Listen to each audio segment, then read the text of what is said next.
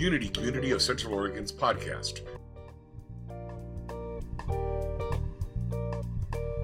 I'm really excited that today um, I have Christy Sincera here to join me with the talk. Christy is a really dear friend of mine. She's, we are talking about getting out of old stories around money and, and really upgrading how we think about it. And she is a master manifester. And I, I personally believe that the secret that she has to that is her willingness to change her story and her incredible generosity. She's probably one of the most generous women I've ever met. And um, thank you. I'm really happy to have her here with me and, and to treat you all to her wisdom. You want me to start talking? I'm not really sure how this is supposed to go. Is this a comedy show or are we yeah. teaching? Uh, you can go for it. I'll go for it. So, um, when Jane and I were discussing um, abundance, and when I'm re- referencing abundance, I don't just mean financial abundance, of course, I mean all kinds of abundance, just abundance, period. Whatever it is that you really want to acquire in your life or what it, that feeling. Um, one of the things that we were discussing that I think is important is to, as it relates to financial abundance specifically, is hi, Chelsea, I didn't see you, um, is to um, figure out how you got where you are. I think it's the most important thing, since mm-hmm. we're just kind of having this open discussion. Mm-hmm. One of the most important things that you can do is figure out how you got here. So, who is financially exactly where they want to be? Absolutely, without a doubt. You, you need, that's it, okay. So, two people. And so, um, that feels right. Um, so, for the rest of us, the question is how did we get where we are financially? And I believe that the majority of people you know, along the way of life, they shift and you get stuck and you change. And what you what what happens is you start acquiring what I call poverty mindset and poverty, um, you know, even what you believe, just, just the poverty consciousness. Mm-hmm. Does that make sense? And most people, even if you acquire money, even if you have a job where you're making triple digits, you, you still are stuck in poverty consciousness. And so I think one of the most important things to do if you are you know stuck in this mind frame is to figure out how you got here so one of the things that we were discussing was most people how many people ever remember hearing their parents argue about money when you were growing up we don't have the money to pay that you can't do that we don't have the money for you know for you to go to the camp or whatever it may be things like that shift you yeah. You know, I, I, noticed today we stopped at Newport Market to get those bamboo plants, and Nolan wanted to. Um, we were at the self check one, and Nolan wanted to do that. And after he spilled the first one, um, I took over, and, and he was so upset about that. And he goes out, it's always this way. I never get to pay. And you know and he he was creating a whole story for himself about how he is a victim. He's not he's not in um, the running for what he wants to do in life but can I just stop you and say yeah. it's little things like that. Like if, if even if you notice your children saying things like that, you notice yourself saying things like that. Those are signs of poverty consciousness. That mm-hmm. is, and that victim mentality is part of poverty consciousness. Even yeah. it's always like this. I'm always someone always is railroading me, running me over. I never mm-hmm. get to do this thing. That that mind frame mm-hmm. is poverty consciousness, and it is one of the main elements that gets you poor. Right, and I think when you know he he's probably forgotten that by now on the at least on a conscious level but if he has enough of those experiences and he tells himself that story often enough he's going to have that solidify. And and I think we can look at so sometimes when when you say, How did you get that way? we want to look back and have some big, huge story. You know, oh, you know, we, we were out on the street and living in a cardboard box for five years when I was a kid. Yeah. And most of us don't have that story. But we might have little stories that all accumulated. And and so you look at where is your life now and how often are you doing your version of Nolan's story there with telling oh it's always like this whatever this is and I never get to fill in the blank. I think it's so uh, let me let me say I know what our understanding of poor feels like personally. Mm-hmm. I've been homeless before. I was 19 years old and seven and a half months pregnant and homeless. I have been in situations where I remember, I was telling a friend of mine the other day, and we just were laughing about it, but um, the electricity call, company calling me and saying, if you can't pay this 500 bill by five o'clock, your electricity's going to get shut off. And I was like, you can't do this. Please don't do this. You know, bawling. And, and you know what happened? The electricity got shut off. And I remember having, going to work the next day going, what else can happen? And I literally look out my window and my car's getting repossessed. And I was like, why did I ask what else could happen?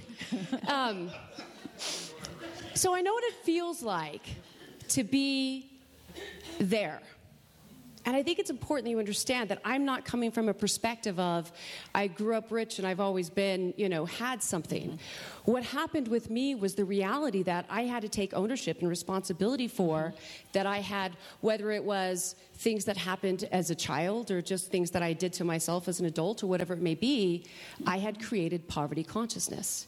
And even though I had many jobs where I was making lots of great money, that money wouldn't stay. It was like leaving me. And so I think, you know, the biggest shift for me was to understand a couple of things. And if I can just, the number one thing that I understand is that, like I said last week, money is not real.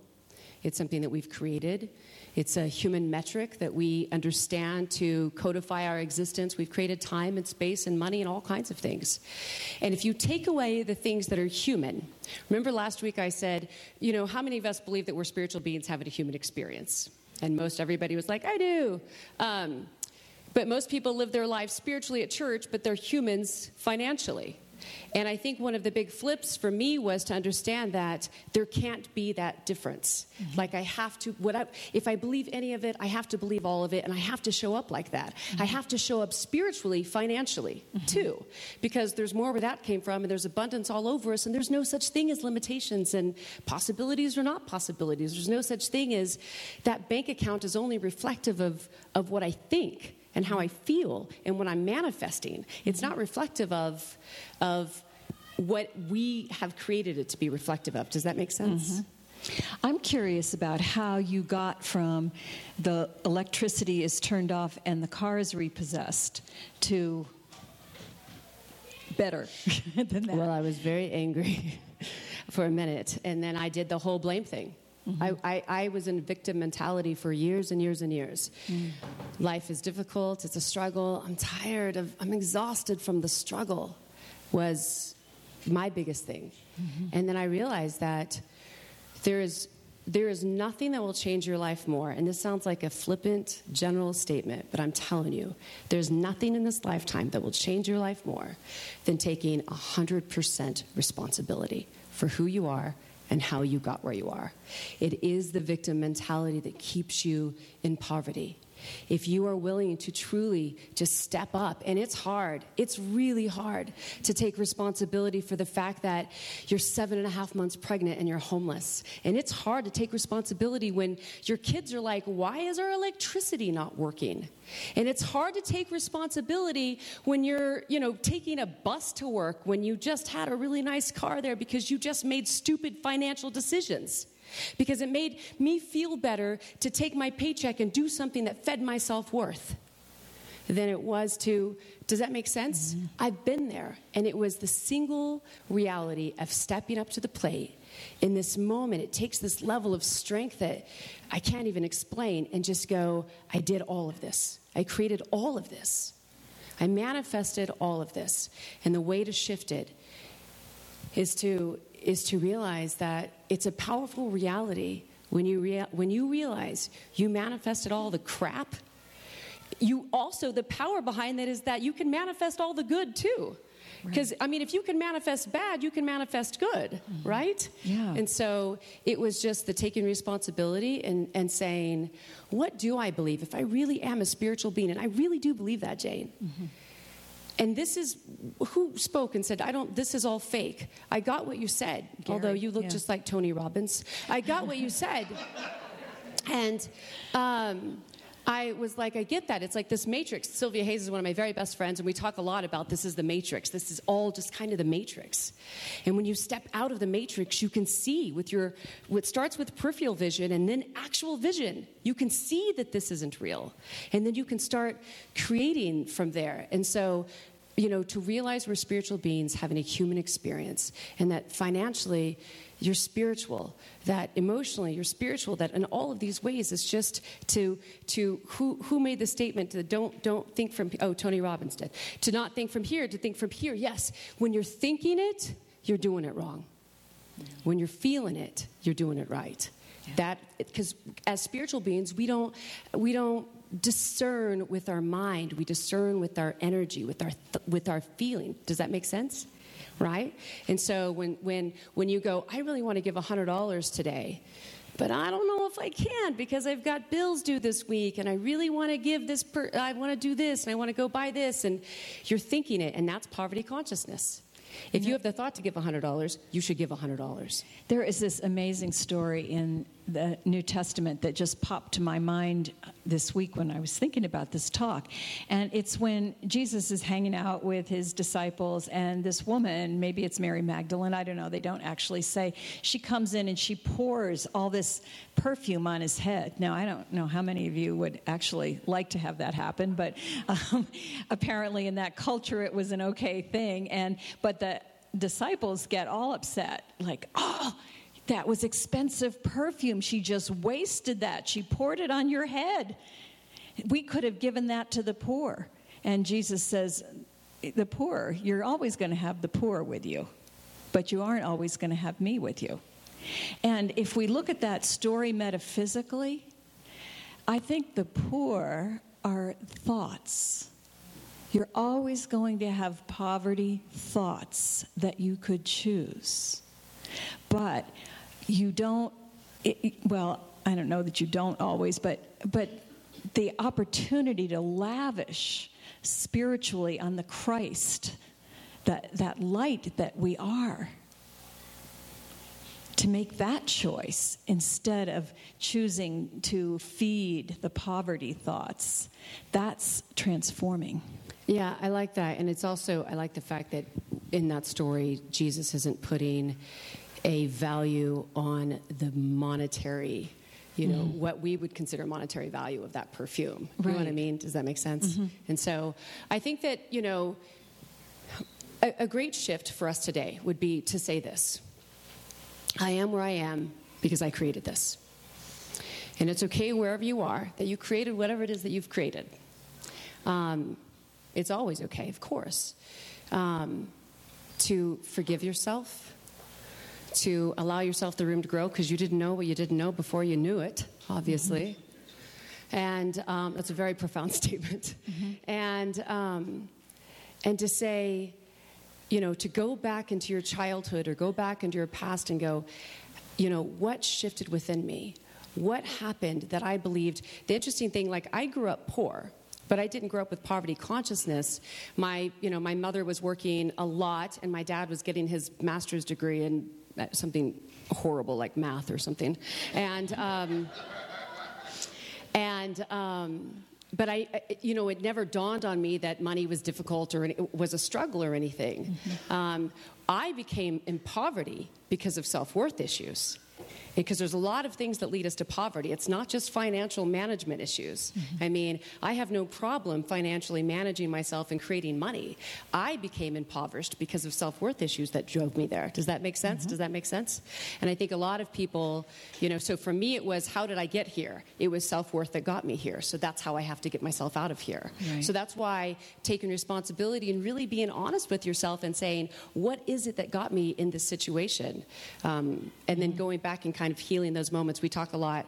Um, just in my sessions with you too, but about healing, you know, those reparenting ourselves in those that five-year-old moment, that seven-year-old moment, or or whatever it may be. Um, And I think that we, you know, remember who we are. We are love. We are love expressing in a human form. And so, whatever it is that we may have done in our lives that you know, now we'd like, oh, maybe I would do that differently if I had another choice um, or another chance. Remember and bring that love and apply it to the part of you that made that choice in the first place. Mm-hmm. Bring, bring that love to your finances today, to every aspect of your life today. Love yourself. Yeah, for me, I, I, I, I had said last week to somebody,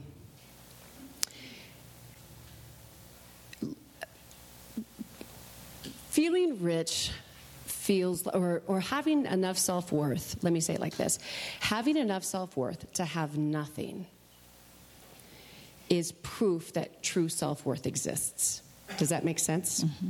Because it is within that feeling that if you had all of your materialistic things stripped from you, would you feel less than? Would you feel like there's certain social circles you couldn't run in? Are there certain people? Would you be embarrassed to call a friend and need a ride, to borrow some money, or whatever it may be? How would you feel if you had nothing? Because however you feel in that moment is what's driving your financial train. I promise you. And if you would feel bad, then you're a lot like me, where it was self worth actually got you where you are right now. Which is why the, the interestingly, the issue, the, the fix to your financial life is at the core of your being. Mm-hmm. Does that make sense? Mm-hmm. And so, does this all make sense? Yes? So, here's what I would like to do. Can we just do a quick exercise really quickly? Mm-hmm. Everybody, close your eyes. Take a deep breath, like breathe in Deep, deep, deep breath. Exhale every fear that you feel right now, every doubt if you're having any doubts, any worries if you're having any worries. Just take another deep breath. And I just want you to imagine what life truly feels like. Don't consider what it looks like, and don't be specific. What does life feel like when you have no worries and you have no doubts and you have no fears, and you just are, like the song that we sing, I am. You just are an expression. What is the universe? Expressing through you, as you, in every beautiful possible way, as love, as compassion, as abundance, as kindness. What does that feel like? when you wake up every single morning and you never consider anything but I am an expression of abundance. That feeling is the we need to expand this energy every day in your meditation in your prayers. This this moment is what you need to expand. We don't wake up and say you know I, I, I hope i get my bills paid today or even thank you for getting my bills paid. We just want to wake up and expand the consciousness of all of these things that are God expressing itself through us. Um, I say a lot of times, a lot of people, you know, when I do these workshops, Jane, um, I'll say, I want you to write down 10 great things about yourself, positive affirmations. And almost inevitably, every single person writes on their piece of paper, I am strong or I am resilient. And I think one of the interesting things that I help try to help people understand is that to say I am strong or I am res- how many people believe would say that that's a really positive thing about themselves? They're strong, they're resilient. So half the people.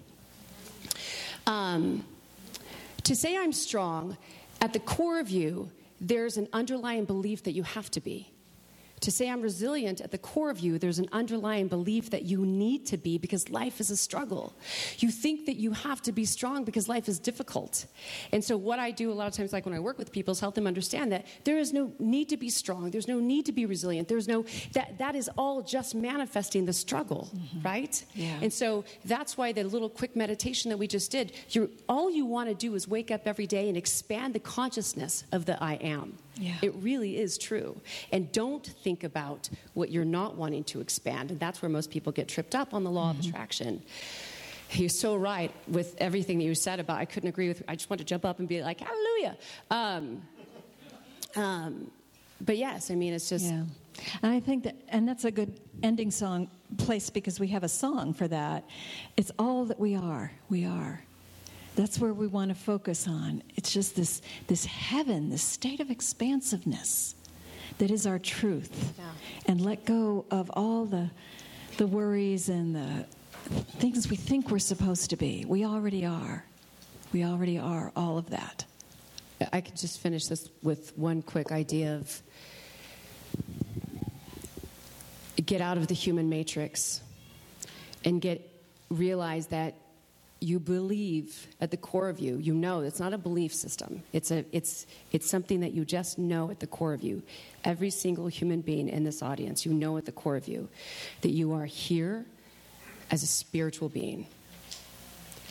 And the more in this lifetime that you can stay right there in that moment and allow your energy to lead you, not your thoughts, allow your, your understanding of who you are to lead you and not your fears, the more you will find your life in alignment in every way, not just financially. Yeah. But don't you know, the trick is to not think, it's to feel, it's to be, yeah. and it's just to expand the consciousness. I mean, it sounds crazy, but it really is just to not wake up and do anything but being willing to expand the consciousness of, of God. Yeah. Thank you. You're welcome.